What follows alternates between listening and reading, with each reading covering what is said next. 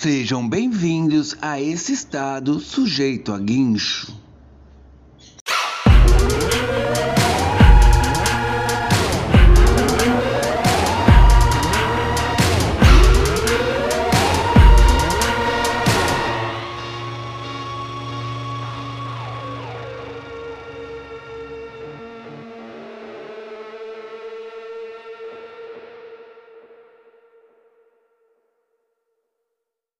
No episódio de hoje, vou dar o parecer aqui como é que foi ter assistido essa primeira apresentação do skate feminino street e masculino também, né?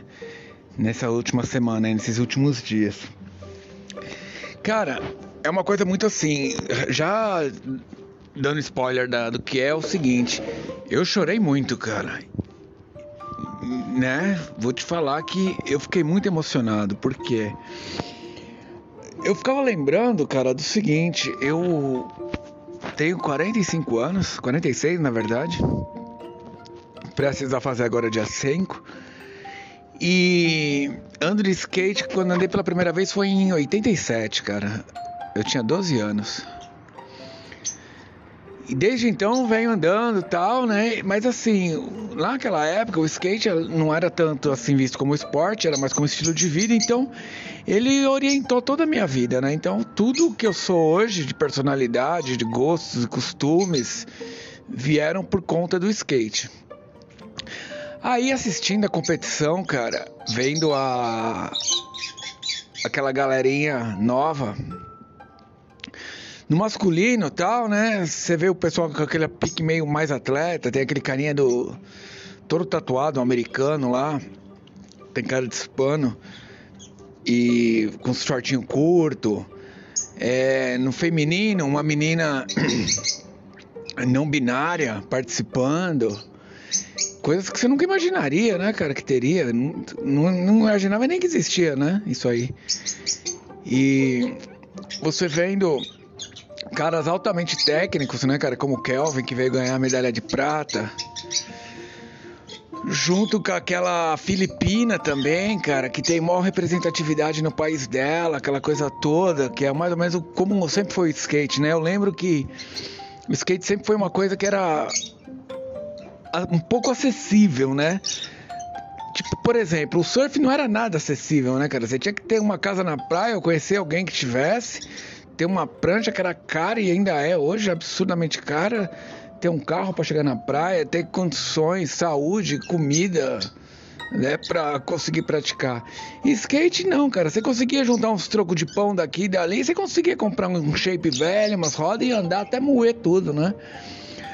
Apesar que mesmo assim muitas vezes eu parava de andar de skate porque eu não tinha tênis, cara. Você chegava a ter o skate, mas não tinha tênis para andar. E você analisando o pessoal, cara, as minas, na hora que você vê a Raíssa ali também, que veio lá da quebrada do Maranhão, menina, né, cara? Coisas que, pô, era só homem. Ele se transformou num esporte feminino também. Eu fico lembrando um camarada meu, o Cabeção, que morreu nos anos 2000, por outras coisas. E a gente sempre andava na rua, cara. E a gente ficava ali andando. Falava, é, cabeça, você é mó prego, cara, você é mó gralha. Batia, tentava pegar a transiçãozinha da rua ali de casa para jogar um kickflip, sabe? E só caía com, com, o skate ao contrário. E hoje a galera dá kickflip pra entrar no corrimão, cara. Como evoluiu o esporte, cara. Como evoluiu tudo eu fiquei. Eu ia acompanhando tudo pelo Instagram da galera, que eu sigo a maioria dos caras que andam, né? Que até os que não entraram na, na não foram classificados para Olimpíadas, tanto masculino como feminino. Eu vou acompanhando todo a, o Instagram deles, os stories. E durante o campeonato, eles ficavam postando, os outros faziam até lives. Eu ia vendo tudo por ali. E foi demais, cara. Parecia que eu tava numa grande festa, sabe? Parecia que eu tava debutando uma coisa. Parecia que você foi. É, foi tipo isso. Você foi convidado pra festa. Você é aquele moleque que só ficava na porta da associação lá esperando aparecer algum amigo para te dar um pedaço de bolo e um copo de guaraná sem gás. E dessa vez te chamaram pra festa e você pôde pôr a melhor roupa que você tinha. Foi tipo isso, cara. A expressão que eu tive. E eu vendo ela ganhar assim, a Raíssa, tudo, eu achei demais, chorei muito. A Letícia, eu acho que da minha percepção, do meu lado, eu achei que ela já tinha acabado de ganhar um campeonato lá do X Game. Eu acho que ela ficou muito confiante em deixar as coisas mais pro final e acabou não dando tempo, cara. Ao contrário da Pamela, né, que se jogou pra cacete e não conseguiu mesmo por falta de mérito ali. Já a Bufona, eu acho que ela deixou para depois e esse depois ficou tarde demais. Já aquela sueca, cara, Zou Zou, lá não lembro o nome, mina anda pra caramba também, né? Caramba. A outra minazinha de 34 lá, cabelinho Chanel. Caramba, meu, anda muito. Galera arrebentando. No street, cara, eu gostei bastante do, do todo tatuado lá, não me lembro o nome. Do Kelvin, do caramba. E os japoneses, né, cara? Os japoneses, aquele treinamento dos caras, né, meu? Tudo é profissão, né, pra eles. Os caras vão pra cima e arrebenta.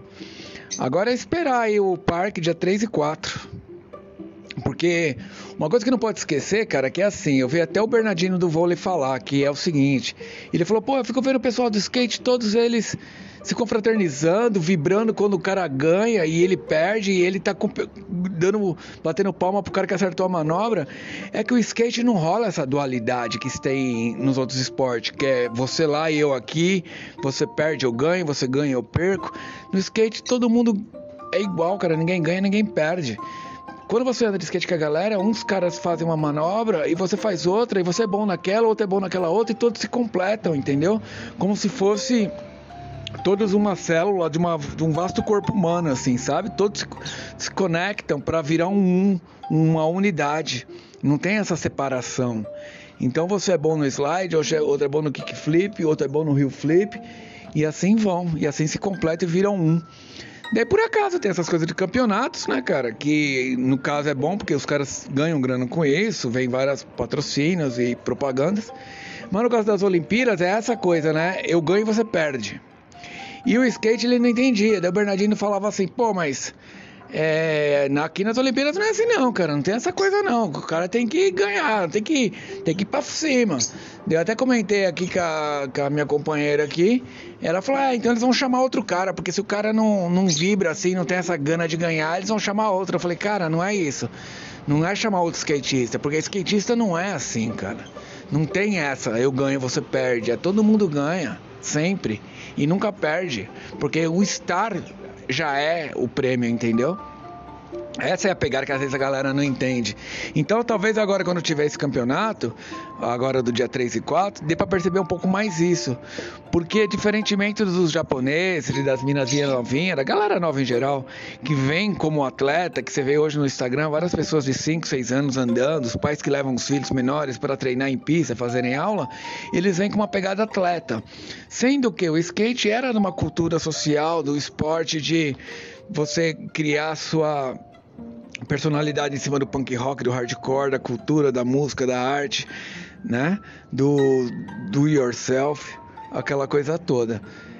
E aí agora chegando no, na, na cidade olímpica, o Pedro Barros, o Luizinho, a galera toda, né, cara, já meio que naquela pegada skate mesmo que era das antigas. Porque querendo ou não, o Pedro Barros é um cara que representa isso. Ele e toda a galera dele lá do Rio Tavares, eles trazem isso do skate. É, como tinha as camisetas antigamente nos anos 90, que é direito do cidadão, dever do Estado. Sabe aquela coisa de faça você mesmo, vamos para cima, eu sou skatista aquela coisa. Então, o Pedro Barros tem isso e ele tá levando isso pra pista, cara. Nem espero que ganhe nada. Só de estar fazendo tudo isso, de toda a galera de lá de trás, dos anos 70, 80, 90, os caras da gringa da Califórnia, da Dogtown, vendo aonde que chegou o lance, já é de tirar o chapéu, cara. Tô ansioso para ver, por participar do evento. E vai ser uma grande festa. Se você puder ficar acordado aí no dia 3 e 4, vai ser legal. Beleza? E você chegou até aqui ouvindo isso tudo, quase 10 minutos. Esse podcast Sujeito a Guincho, ele faz parte do, do site Karma News aqui, que é um, uma plataforma de podcast que eu tenho, junto com outro podcast que é o Essa Noite Eu Sonhei.